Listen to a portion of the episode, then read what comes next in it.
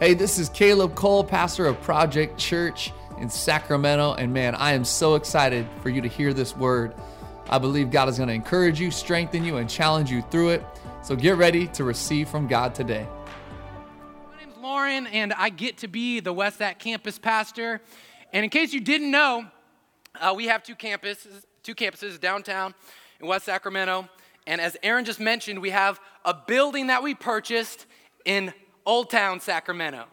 And so, what we, what we concluded by God's providence is that God wants us to come back together in our new building. Can we give God some praise for what He's doing in our church? it's been absolutely incredible. And so my role's shifting as we move in, but I can't tell you how excited we are for this process. I can't tell you how there's there, there's 100 people in West Sacramento that's super excited about this process. And, um, and so it's happening, y'all. So here's the deal we have this thing called the miracle offering. And I want to throw up a slide for you, and you're going to get this card on the way out. And I want to let you know that this is an incredible opportunity because what I want to ask you to do is take this card and I want you to do two things for it. I want you to pray for God to give you a word for 2020, and I want you to write it on there. And the second thing I want you to do is pray for God to speak to you on what do you want me to give to this miracle offering. I'm not going to tell you that you need to give or you should give or you have to give. All I'm asking for you to do is to ask God, what do you want me to give for this special offering? What is this offering going towards? It's going to three things. I almost fell over there a second. It's three things. Advance the vision in 2020. It's going to establish our permanent home in Old Sacramento. And 10% of this offering, lastly, is going to Project Rescue, which is an absolutely incredible, incredible ministry that's rescuing people, rescuing girls out of sexual slavery and giving them hope, giving them life, giving them freedom, and actually placing them with jobs and housing in the world to make a difference. An incredible ministry we've been partnering with since the beginning. It's been over 20 years that they've been on operation, and they have, they have ministry happening all over the world. So you're to get one of these cards on the way out. And I just want you to pray. I just want to ask you to pray. Can you do, a, can you do that for me, church? It's going to be a great opportunity. And so we're in this series called Our Indomitable Future. And I love the title because it's kind of a tongue twister and a weird word. People are like, what does indomitable mean? Well, I like the tagline a little bit better. It kind of brings some clarity to it. It's all in so we can win. And so today I want to read this passage in Jeremiah 29 and I'm just going to believe God's going to speak to us. This is what it says Jeremiah 29 12, verses uh, 12, 13, and 14. This is what it says Then you will call upon me and come and pray to me, and I will hear you. You will seek me and find me when you seek me with all your heart. Everybody say, all. You seek me and find me when you seek me with all your heart. I will be found by you, declares the Lord. I will restore your fortunes and gather you from all the nations and all the places where I have driven you declares the Lord. And I will bring back to you the place which I sent you into ex- exile. So, what I want to talk to you today about is all in and seeking God with our whole heart. I want to talk to you today about, about, about being intentional about seeking God with our whole heart, with everything that we have. And so the tagline in this is all in so we can win. And in the first week, we talked about being invested in God's church. It was an awesome opportunity. A bunch of you all signed up for teams that weren't currently on a team. And last week, we talked about being influential in our city. That was a powerful message. If you didn't hear that one, go back and check it out. And today is about being intentional in seeking God. And so this passage is interesting because it encourages us to, to seek God with all our heart. And so we're talking about going all in so we can win. And so, as we look at this, we, we see that if God is saying that we need to seek God with all our heart, then it's possible to seek God with some of our heart, with a little bit. It's even possible to seek God with most of our heart, right? That, that's what I'm concluding by God saying, hey, I want you to seek me with all your heart. And so, what, what I conclude from this as well is that many of us are going to church, many of us are living a Christian life, many of us know who God is, but we're seeking God with some of our heart. And when we do this, we miss out on experiencing the fullness of God. We're missing out on experiencing the fullness of God, but we need to seek God with all our heart. And I want to talk about what that means. Because recently I, was, uh, I, I went on a mountain biking trip for the first time. I've ridden bikes all my life, but never went on like a legit mountain biking experience. And I was a little nervous, right? I mean, I was ready to go. I'm a thrill seeker kind of by nature. I like doing crazy things. Uh, if you know me well, I'm, I'm not afraid of a lot of things when it comes to, to going out and doing it. But so I was, I was getting out there, and it was, it was a good starter course to go on a mountain bike. And my friend took me, and he had an extra mountain bike, and it was a legit bike. So I had all the right equipment, we had the right space, but a few minutes into it, I found I wasn't enjoying myself all the way because I was I was riding the brakes as I was going down these hills. And these hills had a lot, of, lot of ruts and bumps and jumps. And I was just so nervous. I was focused on, man, what if I fail? What if I wipe out? What if I die? And then what, what happened was my friend told me, he's like, bro, you just need to commit. And he's like, you just need to go all in. Then you'll enjoy it. And I'm like, all right. I just needed to hear that. He kind of gave me that push on the back. And so I went all in. So I was like, you know what? I'm not going to ride my brakes down these hills because it does it's not fun. And so I decided to go all in and I'm saying, okay, I'm to go down like it's supposed to happen. This is how you're supposed to enjoy mountain biking. You're supposed to go all in when you're riding the brakes down the hills. You're not enjoying it and I got it. It was like for, for the first 10 minutes, I'm like, this isn't very fun. I don't get it. I, I this is supposed to be fun. This is like nerve wracking and uncomfortable and, and, and not fun. But once I went all in, it clicked. And I was like, this is what it's all about. And so, my, my prayer for you today is that it clicks. I think some of us are here today and we've known God, we know who He is, but we haven't gone all in and we're like, man, we haven't experienced the fullness of God. When you experience the fullness of God, some of us is gonna be a light bulb in our head and we say, man, I get it. This is what it's about. It's not just about going to church and complying with God, making sure He's not mad at me, making sure I'm doing the right things and avoiding the wrong things. Man, our relationship with God is personal. He wants us to go all in. He says, Seek me with all your heart. And when we do that, we experience the fullness of God. So if you're writing stuff down today, which we encourage, and you want to remember the, the thesis, the main idea from this point, from this message, write down this, right? When we seek God with all our heart, we experience the fullness of God. And so, are you experiencing the fullness of God in your life? Are you seeking God with all your heart? Because when you see God with all your heart, you will experience the fullness of God and it will become real. It won't just become a, a, a, relationship that's like the IRS to, to myself. Like sometimes I think we have a relationship like I have with the IRS and we think I just need to comply, but there's no personal relationship there. It's like, did I do everything right? Did I do everything right? But God's not more concerned about your compliance, He's more concerned about your relationship with Him. He is a personal God and He wants a personal relationship with you. And that's the difference between just knowing information about God. You know, we like know know some things. Like this is God, and this is what the Bible said. I remember that verse from when I was in Sunday school when I was a little kid. Or I heard this talk about, and I know God, I, I, I've heard that God loves me, and I know this information. But experiencing it is a different thing. Like I heard the Grand Canyon was really cool. Like I heard about it, but then I went there is a big difference between hearing about it, knowing about it, but then doing it in person is life changing. I went and I said, Man, this is even better than what they talked about. I experienced it. Some of us need to experience the fullness of God. And we need to do that by seeking Him with our whole heart, with everything we have in us. And so, my prayer to you, my prayer for you today is that some of us are riding the brakes down the hill and we're cautious, and maybe that's because of things in our past. My prayer for you is that we would go all in.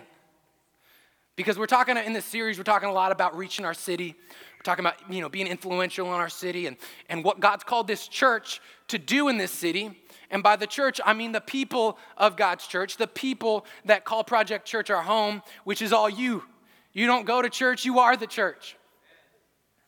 And what we've been called to do cannot be accomplished unless we're seeking God with our whole heart. We can't lead people to go somewhere that we're not going.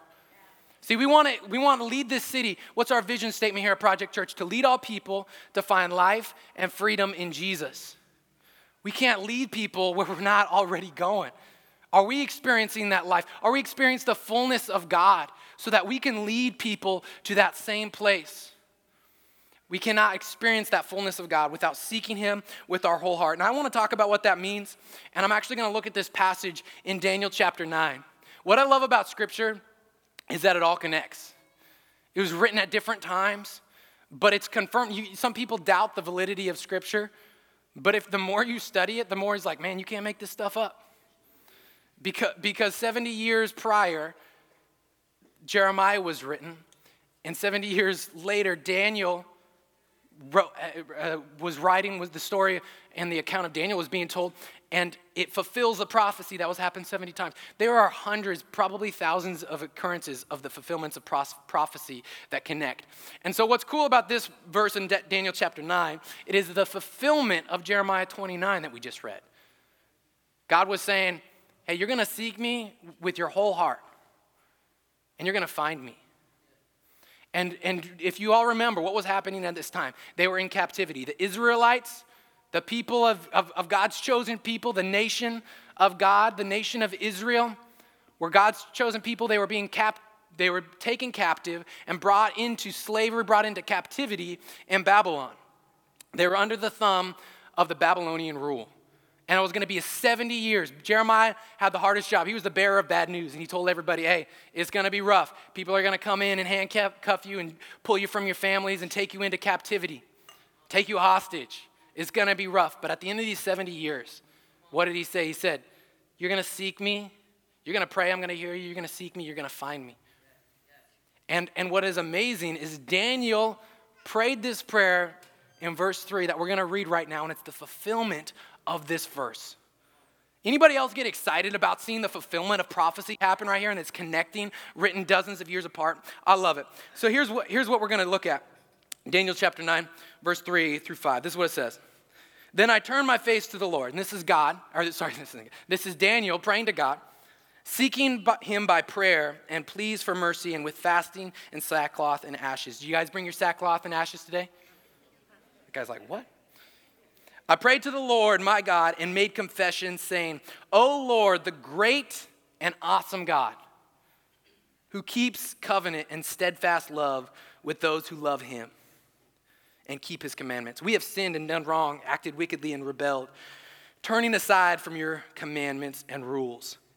I know we prayed a lot today, but I just want to pray God's word would speak to us. This is his word, and it has power, it is living and active.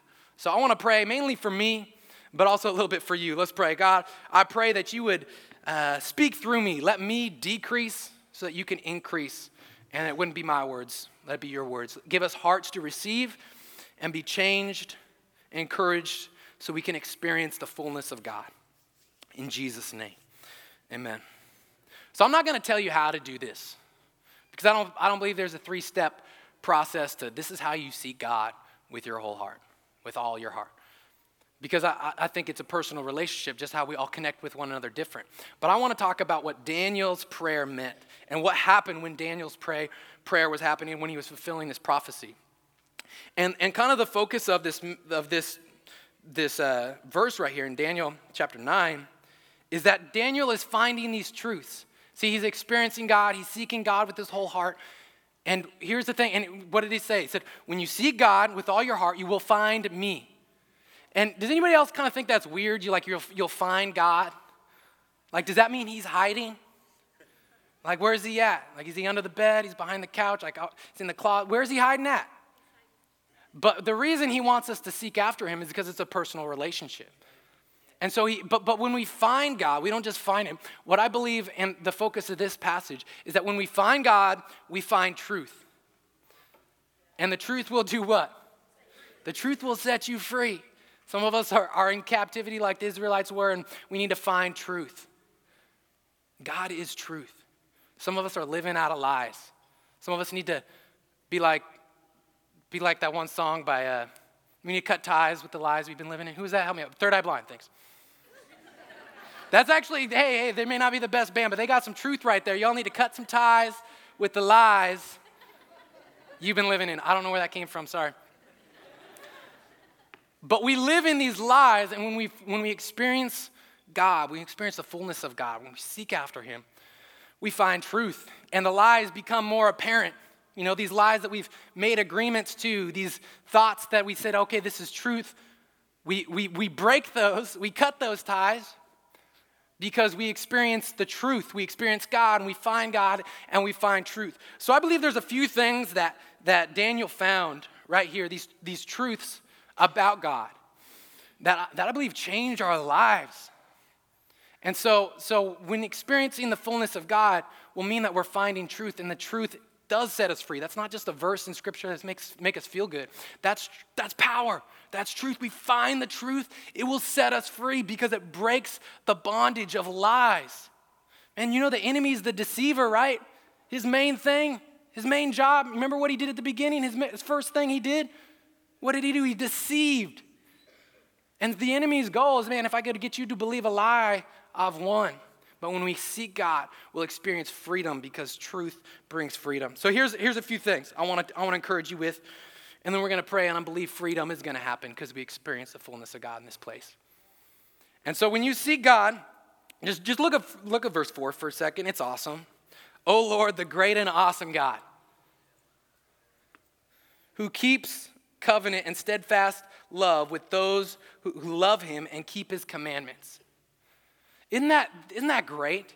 So, Daniel, man, he's, he's lived through this entire thing. So, you have to understand, Daniel was a teenager when he was taken in ca- into captivity. And what did Jeremiah say? It was going to be 70 years. Daniel lived through that entire thing. Could you imagine your entire life? You're in cap, like that's, that's pretty much his entire life. He was a teenager, he got taken into captivity, and here we are, he's in his 80s. And so that's all he knows. That's, that, that's the majority of his life is this captivity. And you would think he'd be a little bitter about it, right? You would think he'd have some things to complain about. You would think he has some things to tell God how he really feels. But what does he say? He says, Great and awesome God, you keep your commandments and steadfast love. Do you know what, what happens when you see God? You find the truth of his faithfulness. Do you know God has been faithful to you? Do you believe that? Because some of us have it wrong. Some of us have a laundry list of things that we're blaming God for. And we're like, God, you haven't been faithful. We, we, we make up these, we conclude these things that point God as very unfaithful, as leaving us in the dust because of our selfish mindset. Let's just be real. Because we're looking, man, just at ourselves. And God, you, you left me here. God, you, you let my grandma die of cancer. Why would you do that? You haven't been faithful. God, you let me go through all this stuff, these relationships that were hurt. Man, we don't go through the, through the investigation. We don't take the time to research, but we base our knowledge on assumptions or maybe even what other people have told us. See, this one time, elementary school, there was this one teacher that everybody said was the worst. You know, she was like, oh, you do not want to have this teacher. And so I never actually got this teacher, and I just assumed every time I saw her, I was like, you know, like you just don't want to have this teacher. And I, uh, but then one time I was part of this program as an after school program where we'd study afterwards. And I, I had her as the leader of this thing, as the teacher for this after school program. And I found out she was awesome. And all my friends who were saying, man, she's the worst, she's the worst. My sister and my brother were like, dude, she's the worst, watch out. Don't, you don't want to have. And I'm like, dude, she's actually really awesome. And so often we make conclusions based on assumptions. You know, we, be, we think, man, God doesn't love me. We'll go really fast. We're like, man, God, God didn't heal me of my sickness, so God doesn't love me, God doesn't care about me, and my whole life's a mess. But when we seek after God in the midst of those hard times, just like Daniel was, Daniel was in the midst of a really hard time, but he sought after God and he found the truth of God's faithfulness. As he came into God's presence and said, God, I'm giving you all my heart, you'll find the truth and you'll realize God has been faithful. His love hasn't changed, it's steadfast. He keeps His commandments. Did you know it's impossible for God to break a promise? He never has, and He's not about to start with you.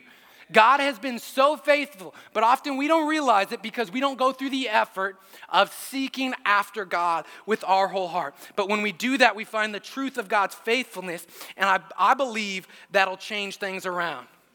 Because look at the facts. When we look at the facts, we find that the, the hard factual evidence. See, see, a lot of the Israelites were like, man, God's the worst. He hasn't been faithful. But Daniel looked at the facts that God has done exactly what he said he was going to do. Look at the facts. God has been faithful. And when we look back, we see the faithfulness of God. When we seek Him, experiencing the fullness of God is often just becoming aware of how, God, how good God has been. And when we seek Him, all of a sudden we just become aware. We realize these things. We realize, man, those the, the, our history, our past that we looked at by in, in, in the light of God's unfaithfulness, we come to realize and we come to the truth that God has been faithful. Seek Him, you'll find the truth of His faithfulness. Second thing is this in verse 5 it says, We have sinned and done wrong. That was Daniel. And if you know the book of Daniel, man, he was, he was a righteous guy. He stood up for the Lord. Everyone told him to bow down to the statue. Everyone told, don't, do not pray. But he was faithful to God. He was a righteous man. But still, what did he say? He doesn't say they've sinned. He doesn't say, man, these Israelites have really screwed up. But he owns his sin. We are all filled with sin. Let's just level the playing field. None of us are more righteous than the other in here, all right?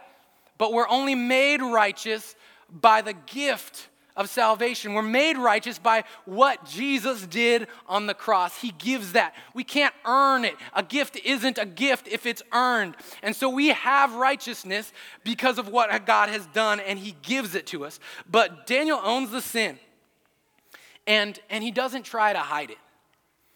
See, last night uh, we, were, we were having dinner, and my, my almost three year old uh, didn't want to eat her dinner. So she goes and goes over on the couch. And uh, a few minutes later, I was looking and I hear this crumpling, sounded like a bag of chips, and some, some movements, and she had some in her mouth. I'm like, hey, Holland, was that a bag of chips? And right when I said that, she grabbed the bag of chips and shoved them under a pillow, and she's all, mm.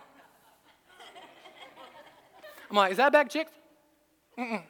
I'm like, uh, okay, well, I'm pretty sure I saw a bag of chips, and I'm pretty sure your mouth is filled with chips right now. And you know you're not supposed to be doing that, you're supposed to be eating your dinner. And I thought it was kind of cute. So, how you discipline a two year old is difficult to navigate at times. But overall, I thought it was cute. And a great point today is that we do this with God. We, we do this we, with God. God, you know, we, we have this idea it's like, man, I know God's not down with this thing that I did last week. I know I had sin in my heart. I know I have these sins. But what do we try to do? Our instinct is to hide. In the Garden you know, the Garden of Eden, what did they try to do when they found out there was sin? They hid. For some reason, we have this instinct to hide our sin from God, which is hilarious. Like, what are you going to try to hide from God? But God honors it when we bring things to Him. Man, God is faithful and just to forgive our sins. And we need to come to the, the truth of our sin is that we have it and God will forgive it. Don't try to hide it. Come to the truth and own it. Man, I'm not trying to hide my sin. I'm a pastor. I know I have sin in my life and I bring that to God and I find the truth of that sin. And you know what the biggest lie with our sin is? Is that sin equates to shame. Some of us are living in shame because we're hiding it. My daughter put that under the couch and she felt shame. She's like, oh no, my dad's gonna be mad at me. So many of us are looking at God saying, man, God's gonna be mad at me. God's mad at me because I did this. But God said He is faithful. John 1, John chapter 1, verse 9 says, God is faithful and just to forgive us of all unrighteousness. We need to come to that truth that there is no shame in the presence of God. You come into God's presence, you don't have shame. He's not looking at your sin and saying, Hey, I'm going to remember this. But you know what the book of Micah says? He says, I'm actually casting your sin as far uh, uh, I'm into the sea of forgetfulness. And the Psalms, psalmist wrote, God is, is putting the sin, your sin is as far as the east is from the west. And he's saying, I'm not just going to remember this. I'm not keeping score. Man, you screwed up three times this week. Man, this dude filled up, screwed up 12 times today. I'm keeping this. No, there's no shame. He's not keeping track of your sin, but God is releasing righteousness and He's forgiveness in your life. That is the truth that we need to find about our sin. Amen. And, and here's the last thing I find. There's a lot, there's the next dozen verses or so is, is, is Daniel repenting. And repenting means a changing of our mind and changing of our direction. And, and he owns his sin. But the second thing we, or the third and last thing that we find when we seek God with our whole heart is we find this truth of God's mercy. See, we become fully aware of our sin, we own our sin. But, but with that, that truth of the sin comes the truth of his mercy and grace, that he is continually to forgive us, and, and verse 18, what does it say? It says, We do not present our pleas before you because of our righteousness, We're not righteous, but, but, but what? But because of your great mercy. You know what mercy is? It's, it's holding back something we deserve. See, grace is an extra bonus. Grace, my, my old pastor told me, grace is like this, mercy's like this. Grace is getting something you didn't, you didn't deserve, and mercy is holding back something you did deserve.